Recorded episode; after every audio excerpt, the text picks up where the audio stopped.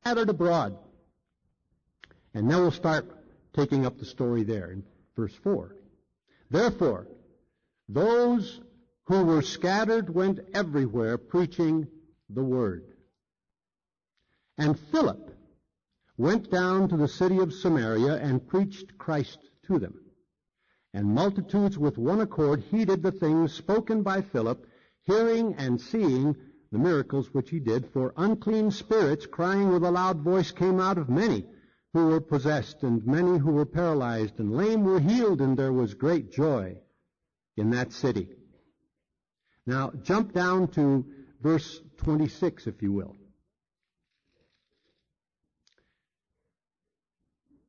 Now an angel of the Lord spoke to Philip, saying, Arise and go toward the south, along the road which goes down from Jerusalem to Gaza. This is desert, or a deserted place. So he arose and went.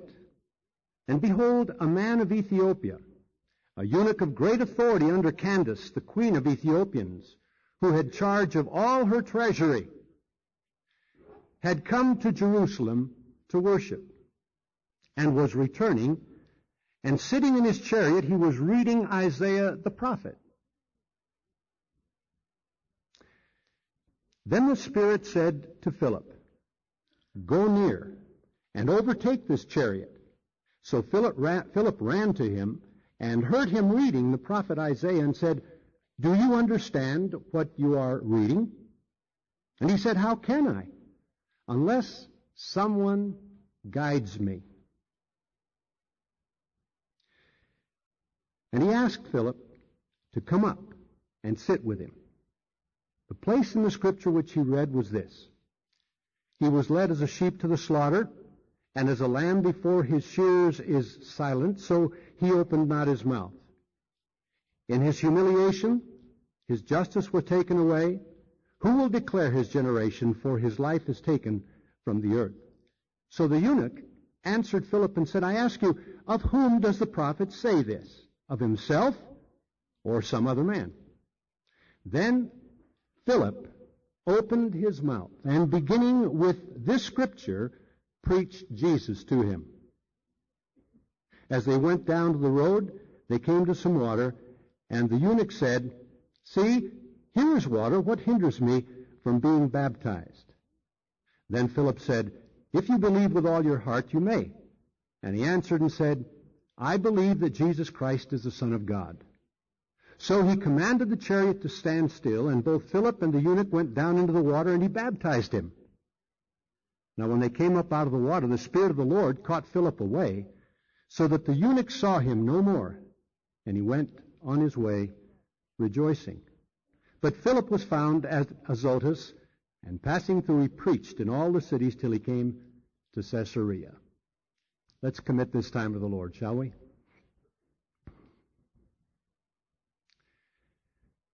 Help us, Father, now as we seek to understand some of the things that we believe this passage says and how they apply to us. Give us hearts that are open, that are receptive, that are responsive. I commit myself to you and each one who is here listening and ask that you would accomplish your purposes and that you would be glorified. In Jesus' name, amen.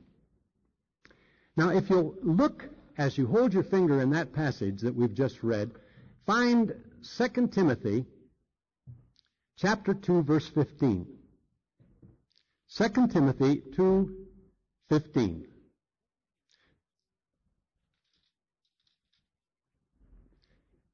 It says this, Be diligent to present yourself approved to God, a worker who does not need to be ashamed, rightly dividing the word of truth. Keep that passage, put a little piece of paper in there, or do whatever you can, because we want to go back and look at it uh, as we go through this passage in Acts, the eighth chapter. A workman, a workman, a laborer A servant. That's really what the word means in the original language. A workman was a servant. Someone who was willing to, to do anything that needed to be done. And, and Paul, writing to Timothy, says, Timothy, this is the kind of person that God is looking for. Someone who is willing to do anything that needs to be done. That's a workman. The story of Philip is one in which we see that taking place. You see, Philip was one of the seven that was chosen in the sixth chapter of the book of Acts. You remember what took place there when uh, there was complaining because because the widow's needs weren't being met and some of the other things that, that needed to be done in the body there were not being taken care of. And so those who were teaching, the apostle said, seek for yourselves, pray and ask God to give you seven men of good repute who can handle these, these aspects of the ministry. We want to give ourselves to the ministry of the word and to prayer. We feel that's what God has called us to. This was what the apostles said. And so they chose seven men, and Philip was one of those. Now, now keep this in mind. Philip, this is the first time he appears. We know nothing about him before this. He was a layman. He wasn't someone who who had a special gift of some kind. He wasn't someone who had special training. He was one of the group, one of the congregation, one of the body of believers that had grown up in those days. And he, he was willing to, to come and serve and be a worker. That's who Philip was. And we see what God seeks to do through him in this story that we've just read. In 1 Peter chapter 2, verse 9, it says this. And sometimes we, we forget this. But reminding us, you and me, who are members of the body and followers of Jesus, he says, you, you are a chosen generation, a royal priesthood, a holy nation, that you may proclaim the praises of him who has called you out of darkness into his marvelous light. Now that's God's job description for every member of the body. We have been called to show forth the praises of him who has called us out of darkness into his marvelous light. I think sometimes we forget that a vital part of worship is the presenting of ourselves to God for Him to use in any way He wants. Do you remember back in the book of Isaiah, chapter 6, Isaiah has that experience where he says, In the year that King Uzziah died, I saw the Lord high and lifted up, and His glory filled the temple. Remember that? And then he said, I saw myself. And he said, I am a man of unclean lips, and I dwell in the midst of a people of unclean lips. And then God sent that angel and took the, the hot coal off the altar and cleansed his lips. And then Isaiah said, Here am I, send me. Because God had said, Whom shall I send? And Isaiah responded, Here am I, send me. Now, that experience he had was a tremendously deep, moving, emotional, worshipful experience. To see the glory of the Lord and to have the experience of having himself cleansed in that way and made useful to God. Fantastic. It must have been, it must have been a, a tremendously exhilarating, emotional experience of worship. But it was not complete until he said, here am I. Send me. And as we gather to worship, and as we sing choruses and praises to God, and as we listen to the Word and are instructed, may we always keep in mind that we are a chosen generation to show forth the praises of the one who has called us out of darkness into his marvelous light. Worship is not just this experience that we have. Worship is presenting ourselves to God. Our bodies as a living sacrifice, holy, acceptable to God, which is our reasonable worship. That's what it says in Romans 12, 1 and 2. It's our reasonable worship, our act of worship. One day, we were living in San Jose, in Costa Rica. I met a man. They brought him to my home. His name was Jorge. Jorge Chavez. It's interesting because my second surname is Chavez. In Spanish, my name is Jorge Sanchez Chavez. And here I meet this man with basically my same name. Jorge was an alcoholic. His life was a shambles.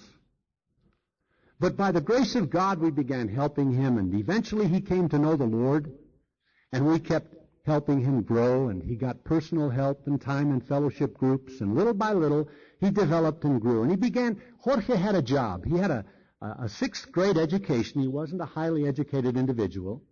He had a job as a bill collector for the, uh, the local, the National Aviation Company, a company called LACSA. And he would go because people would buy tickets and then pay them off a month at a time. And he was the one who would go around and collect for the aviation company. And, and so he was all over town continually. And he began to use those opportunities to show forth the praises of the one who had called him out of darkness into his marvelous light. First of all, people saw the change. They knew what he had been like. And they saw the change take place in his life. But then he began to take advantage of that opportunity and tell them how that change had taken place, showing the praises of the one who had called him out of darkness into his marvelous light. And little by little, God blessed his ministry. One day, some years later, I went back to Costa Rica. We had lived there for four years, came back to the United States, and I made a trip back on another matter, and I was going on down to Brazil for some uh, business down there. And I stopped in Costa Rica and saw Jorge and, uh, and his family. Well, incidentally, he led his wife to the Lord, and then his children, his mother. I had the privilege of baptizing all of them.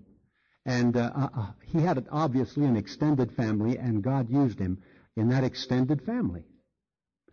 And uh, as I went back there, I was talking with Jorge one day. He says, Don Jorge, and you know, those of you who are Hispanic and from a Hispanic background know that's a, a term of respect. Don Jorge. Don Jorge said, let me tell you something. Something happened last year that absolutely surprised me. I said, what was it? He said, well, I turned 50 last year. And my family wanted to give me a special celebration. And so they came and they told me they were going to take me somewhere for a party. And I said, well, fine. And they blindfolded me. And he thought, I wonder what they're doing. And then they drove me. And he said, I didn't know where we were going. I lost my direction. But eventually we ended up in front of this big building and they took the blindfold off and I said, what are we doing here? I expected they were going to take me to a restaurant, he said. Well, they walked into this building and it was full. Over 300 people there. All of them were people that Jorge Chavez had personally influenced toward Christ. An ex-alcoholic with a sixth grade education, no preparation biblically, but a workman, a workman, a servant who was willing to let God take his life and use it where he was and to show forth the praises of his glory and what he had done in his life. Well, let's go back to Philip here a minute. There are some things I want us to try and learn from this man. Back to chapter 8 then. The first thing we see about Philip was that he was tuned in to God. He was tuned into God. God spoke to him. God talked to him and sent him there in that, uh, as we started the story in verse 26, the angel of the Lord spoke to Philip, saying, and he was listening. He was on the right frequency, if you want to call it that. He was in communion with God. so that he heard and understood the voice of God. There, there was no static, if you please, to keep him from hearing God's voice. I worked at the a shortwave station in Ecuador for six years, uh, a Christian missionary radio station uh, on their program department. And we used to broadcast in five different frequencies, reaching all over the world. People in Spain would hear us, and in Argentina, and all over. And but in every place it was a different frequency. So first of all, you had to have the right kind of a receiver that would tune into that frequency, and then you had to find the right frequency. And you had to have a sufficiently good antenna so that you could block out the static. Otherwise, the signal wouldn't come in very clearly. All of that applies to you and to me. We've got to have the right kind of receiver. We have to be in communion with God. We have to be listening. And then we have to be willing to cut out all interference. See, one of the problems that you and I face today is that we are so surrounded with so many voices calling for our attention. So many things that, that attract us all, all the time. We are a, a society of communications with an S. Not communication, that's different. We are poor communicators. Our interpersonal communication is not good sometimes. But communications, we have all kinds. Now we have fax machines where you can sit down, type in a letter, and within seconds they'll receive it in London, England, or in Cairo, Egypt, or in Tokyo, Japan, or across the street. It'll come out of the machine, typed up, and there it is. I don't know how it all happens, but it happens. We are a generation of communications, and because of that, we are, we are assailed continually by voices of all kinds wanting our attention. Now, my friends, it takes discipline. It takes discipline to shut some of those out and take time to be in tune with what God wants to say. And sometimes we don't take that kind of time. Even, even when we go to the scripture, sometimes we do it kind of running. We know we need, we need to read the Bible, so we pick it up, and as we drink our coffee, read a verse real quickly and finish our coffee, and we're off to work, and we, we even forget what we read. But we feel good because we did it. We haven't cut out. We haven't moved aside from some of those distractions to be tuned in. Well, Philip was tuned in. He heard the voice of God and he recognized it right away. There was no question. He didn't ask why. Interestingly enough, God said, I want you to go down toward Gaza, which is a desert place, a deserted place. There was nothing out there. Between where he was and Gaza, it was a desert road. There was nothing. But he didn't ask any questions. He didn't say, well, now, Lord, there's really nothing out there to do. There's no one there to see. I can communicate with the cactus, maybe, but there's nothing out there. But he didn't. He didn't ask any questions. He went on. And it says, he took that step of obedience. He arose and went. Let me ask you a question. Has God ever impressed on you at some point the need to communicate with a neighbor or someone in your family? I don't mean to preach a message at them. No. But to communicate with them and establish a bridge of relationship. And you say, you know, I really need to do that one of these days. But somehow that one of these days never gets around. We keep putting it off. I challenge you this morning to think and allow the Spirit of God to help you see where are some of the contacts that you have? Because you all have contacts. in your neighborhood, at work, in all sorts of situations, you have contacts, people with whom you associate in one way or another. And, and I'm certain that if we listen to God, if we're tuned into what He's having to say to us, we're going to be able to hear Him say, move toward that person. Just show them some interest. Show them that you care. Do something for them. A kindness, a work of kindness. Something. Move in their direction. And you'll be surprised what's going to happen. We have some neighbors, and when we moved in, we met them, and we began praying as to how we could communicate with them and eventually seek to tell them about the Lord Jesus. It's a fine young couple.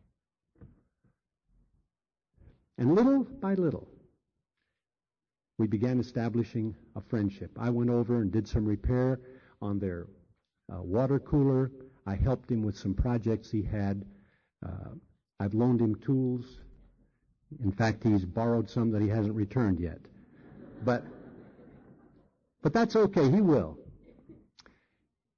But now we are talking with them about the possibility of having a, a, discussion group in which we understand what the Bible has to say about certain areas of life, and they're responding.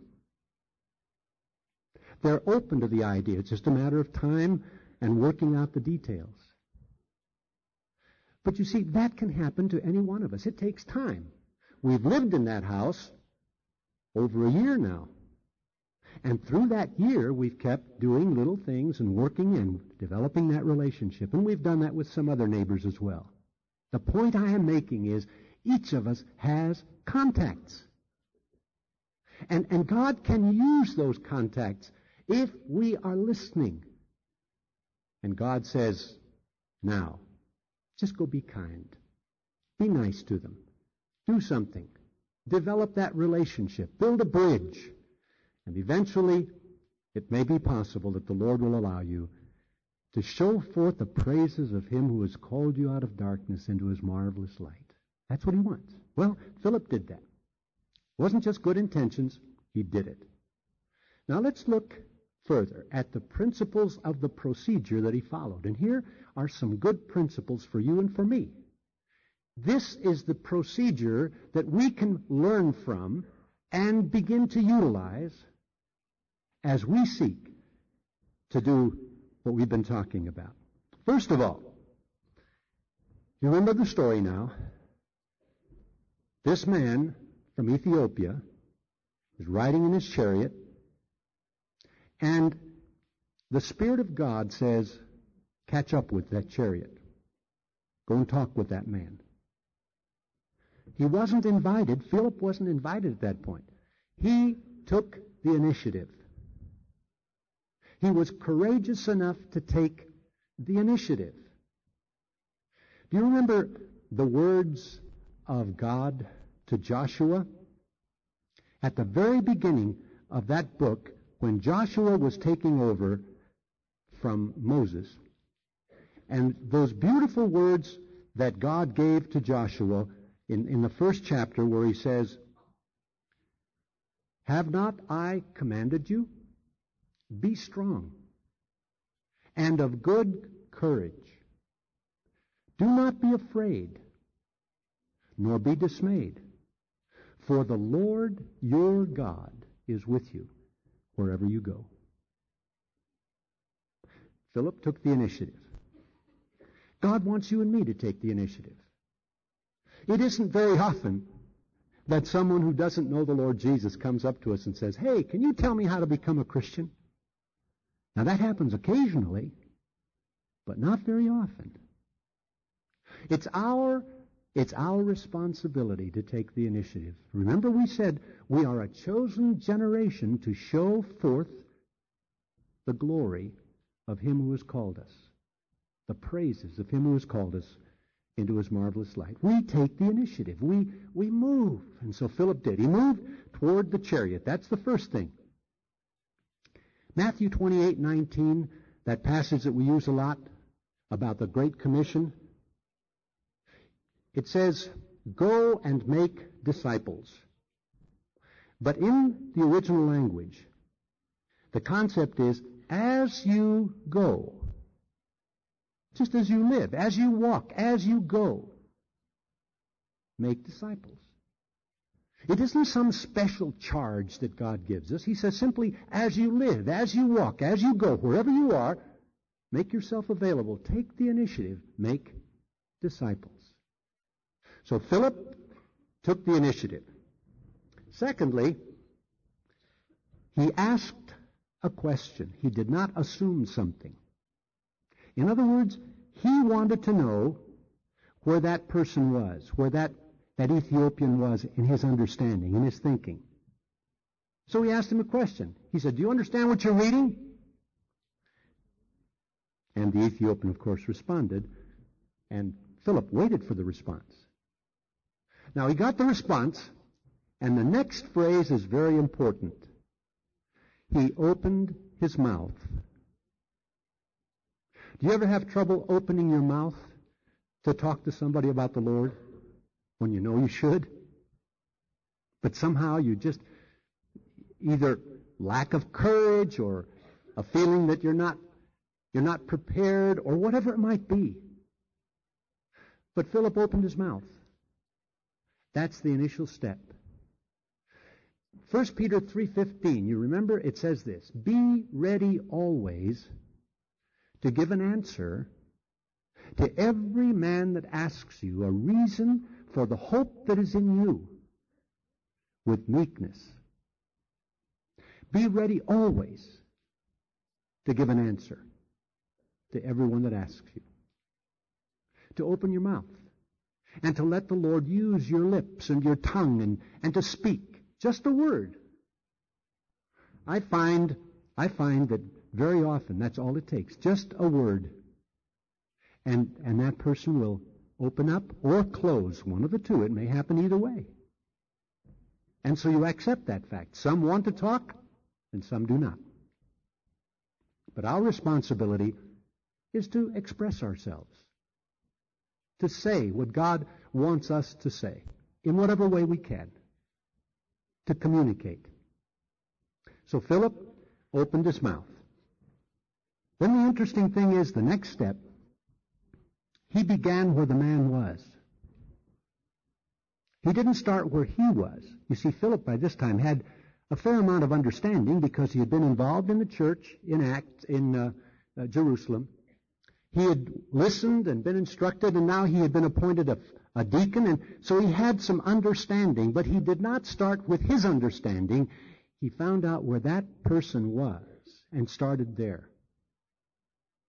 If we can learn to do that, to ask the right kind of questions so that we can find out where is this person in his spiritual understanding, and begin where they are, and build from there, We'll have them with us. Because we started with the known, and we're leading them from the known to the unknown. And that's the best way to communicate the truth of the gospel. That which they know, wherever that is, how little it might be, and then leading them to the unknown, that which they don't know, the truth of the gospel. Philip began where this man was. Then a vital part of our being used of God to seek to set forth the praises of Him who has called us. He used the Scriptures, not his own arguments. He used the Bible. This man was reading in Isaiah. And so Philip explained that to him, and undoubtedly used other passages that related to that as well. He used the Bible to help this man move from the unknown to the known. And the last thing that he did, and how important, he didn't tell him about the church. He didn't tell him about the great time they were having in Jerusalem. He didn't tell him about any of those things. He told him about Jesus. He talked to him about the Lord Jesus. My friends, the message of Jesus is such a glorious, delightful, remarkable, blessed story if we can just remember to tell people about Jesus. He is what he does. That he came and died that you and I might have eternal life. That he came and died and shed his blood that you and I might have forgiveness of sin. Forgiveness of sin. What a tremendous blessing to have our hearts cleansed and have some of those guilts that we, that we experience removed and enjoy the blessedness of forgiveness. That He came to give us hope. Now, forgiveness and hope are two things that people in our society know very, very little about. Very little.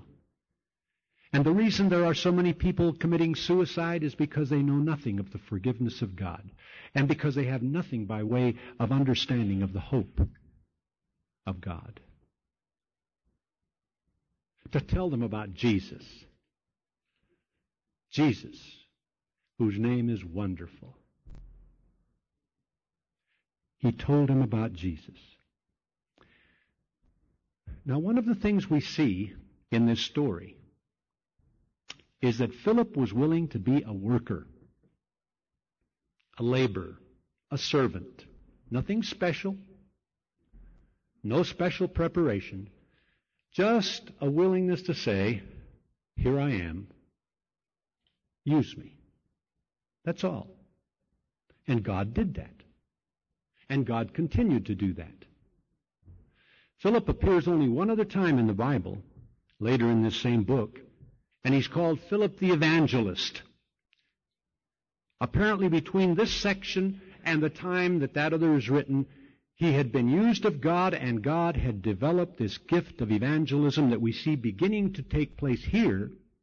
He had developed this gift, and Philip had become an effective evangelist. But at this point, he was simply a person available to God, willing to do what God said. And God used him. Do you realize that when he gave the message to that treasurer from Ethiopia, the message of the gospel was taken to Ethiopia through that man, and that whole country was influenced and became basically a biblical orientation in their society as a result of that. Now, things have changed, of course. But that actually happened through that one man, a whole nation, and because Philip was available, because Philip was willing to be a worker a prepared instrument, prepared in the sense that he's willing to be available, and a prepared heart, a heart that God has prepared. And when those two things meet, there's bound to be fantastic action that takes place. There are many, believe me, there are many, many, many prepared hearts in our society that are looking for answers, don't know where to turn. They don't know how to ask questions. They don't know what to do, but they, but they have a hunger and a thirst for righteousness, and all they need is someone to take the time to come alongside and tell them about Jesus. A prepared instrument and a prepared heart. And God does miraculous things when those two, when those two get together. You, you and I, are a chosen generation a royal priesthood to show forth these glories. This is not just something for a specially equipped individual or a specially equipped group of people. Go back with me to where we started in Acts chapter 8, verse 1. All who were scattered abroad, all the believers, it says, wherever they went, they preached the word. My friends, through the years, we have developed in the in our church society, our evangelical Christian society, we have developed all kinds of methods for reaching the world for Christ. And I'm glad. I, I, think every one of them has its place. I think radio has its place, television has its place, the printed page has its place, public meetings and, and large gatherings have their place. But I believe with all my heart God's basic primary intended purpose in getting the gospel to the world today is through you and through me. Individuals who are willing to be this kind of a person, like Philip was. Here I am. Send me. Do you remember the story in chapter 4 of, of John about the woman of Samaria? Jesus met her at the well and they talked. And then she went back to the little village and she told the people all that he had said to her. And, and when they said, well, who is this man? She had one, just one suggestion. She said, come and see. And they went out. And then they heard. And they responded because she was willing to be used. Come and see. She didn't have all the answers. She didn't try to answer all the questions. She said, come and see him. He'll answer the questions. That's what you and I can do. We lived in Ecuador, as I said, for six years. Some of you may not know exactly where Ecuador is located. It's on the west coast of the South American continent, just the second country south. Colombia is on the, in the corner there, and then Ecuador is next. Ecuador has uh, an interesting terrain. We lived up in the Andes Mountains at 9,500 feet. But as you go over the Andes Mountains, and they're very high, some of those are 25,000 feet. But as you go over through the pass, and I've done that on horseback and by foot, into the jungle, it's a totally different terrain because in the jungle you have the beginning of the Amazon. The Amazon jungle the headwaters of the Amazon River, and the beginning of the Amazon jungle. And if you've never been in those kinds of jungles, it's hard to imagine what it's like. You literally have to cut your way through the vines with a machete, and within days that'll grow back again, and if you go back that way, you have to cut your way through again. It is a fantastic, growth-oriented terrain. In that jungle, of course, live many Indian tribes, some of whom have been reached with the gospel. One day I went in, flew in with a man by the name of Nate Saint, who was the pilot of the Missionary Aviation Fellowship airplane, and we went to a little station called Macuma. This is the station in which they were seeking to reach the Jivaro headhunters. And I had the privilege of speaking to some of them that night. They came to the meeting with the heads that they had shrunk down tied around their belts. These are their trophies. They have this unusual procedure where they can take a human head, shrink it down to the size of an orange, and it does not distort the features. You can recognize that person. So there they were, and I had the joy of talking to them. They came with their spear guns.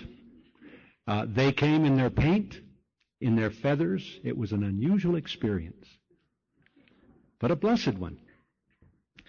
In that jungle, there was also, or is also, another tribe, simply called the Aucas. Now, Auca is a word, a Quechua word, which simply means killers. Every other tribe in the jungle was afraid of this tribe. No white man had ever been in there. One day, I was visiting another jungle station where Jim Elliot, some of you may know about Jim Elliot. Jim Elliot was working at that time among the Quechua Indians, a station called Shandia. And Jim told me that he and four other young men were making plans to try to make contact with these Auca Indians a Stone Age tribe that had never been reached, never been seen by white men. Nate, the pilot that I mentioned, was one of these. And one day as he was flying over the jungle going to another station, he spotted the Auca Indian village. They, they move a lot. They're a very transitory tribe. They don't stay in one place very long. But he spotted it. So he came back and he told the men about it. Through a long process, which I have no time to go through this morning, they made contact with those Aucas. By dropping a basket from the airplane, Nate Saint figured out at a certain altitude and turning a certain number of degrees, a circle a certain size, that as he dropped that wildly swinging basket at first, by the time it reached the ground, the vortex would have finished. Instead of this, it now would circle down and actually land without spinning. He figured that out. How high he had to fly, how fast, and how big a circle. And so they began dropping gifts to the Auca Indians. And one day, the Auca Indians put gifts in for them. A comb, a parrot, some feathers, a gesture of friendliness. The men felt, now the time has come. Now we can go in and make contact with them. And they did. And, and Jim had told me about this as they were preparing. We spent time praying together. And short time later, Nate found a little a little shoreline on the river Curaray. And he felt that would support the airplane. He could land on it. So what he did is he went back to his station, let some air out of the tires so that they wouldn't be as heavy and they would flatten out more and not get into the sand as deep. And he went in and tried landing, and it worked. So they began making their plans. They went in finally on a Friday. This was in January of 1956. He flew one or two in with some of their goods. They set up a little tree house. Eventually all five of them were there. And they began, they began calling out some Auca phrases that they had learned from a woman who had escaped. Her name was Dayuma. She had escaped from the tribe, and she was now living among the Quechuas, but she remembered the language. And she gave them some phrases. And so they began calling out these phrases. And that afternoon, a man and two women came out of the jungle across the river. And they came across the river and joined them. Friendly. They sat down, they fixed some food, they all ate together, and they went to bed to sleep that night on the shore. The next morning, the man and the woman and the women were gone. They called and they, they tried and tried and tried all day, Saturday. Nothing happened. On Sunday, a group of the Auca Indians, a group of the men, came out. And the men were delighted. But they were all speared to death on the shore. All five of them. Five young men in the prime of life. We think, what a waste. But God has his plan. As a result of their death, one of the wives, Elisabeth Elliot, whose name some of you know, went in to live among those Auca Indians with her little daughter Valerie, who was three years old. They accepted her. They told her the story. The killing had been an accident. The man that had come out had gone back and told them that these men were there to do them harm. And so they came out to protect themselves. But they realized as the men stood there and did not try to defend themselves, and they were speared to death, they realized that this man had told them a lie. And so they, they performed their own justice on him. They drove a spear through his body and buried him alive. That's the way they handled those kinds of situations. So when Betty and her daughter went in, they accepted her because they realized that they had been wrong. Betty and the sister of Nate Saint the pilot were able to translate a good part of the New Testament into the Auca language. And today that tribe is primarily a Christian tribe as a result of that entire proceeding. How does that apply to you and me? Are we ever going to go into the jungle of Ecuador? No, I doubt it. I doubt it. But there are the concrete jungles all around us. All around us. And in many ways, there are dangers there as well. And God is simply looking for people like you and me who will say, Here I am. Here I am. Use me. Let's bow in prayer, shall we?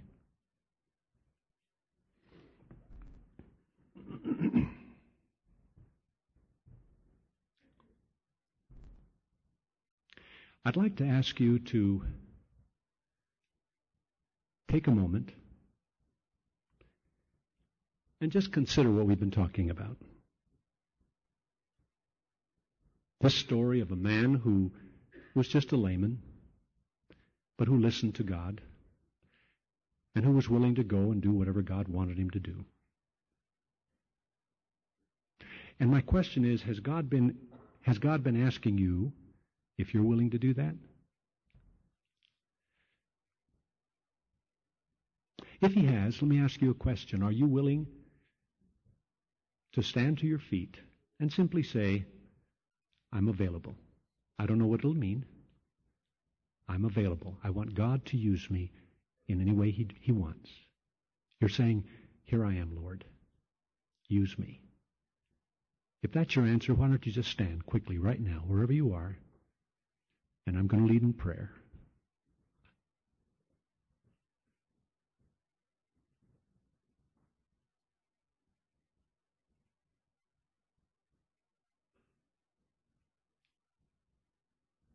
Lord God in heaven, you see your children. You see their motive. You see the sincerity of their heart. I pray, Lord, I pray that you would take each life that has stood and multiply it for your glory. Help them, Father, to take the initiative to make contacts and to use those for your glory. And may many men and women come to a knowledge of the Savior as a result of these lives. In Jesus' name, amen.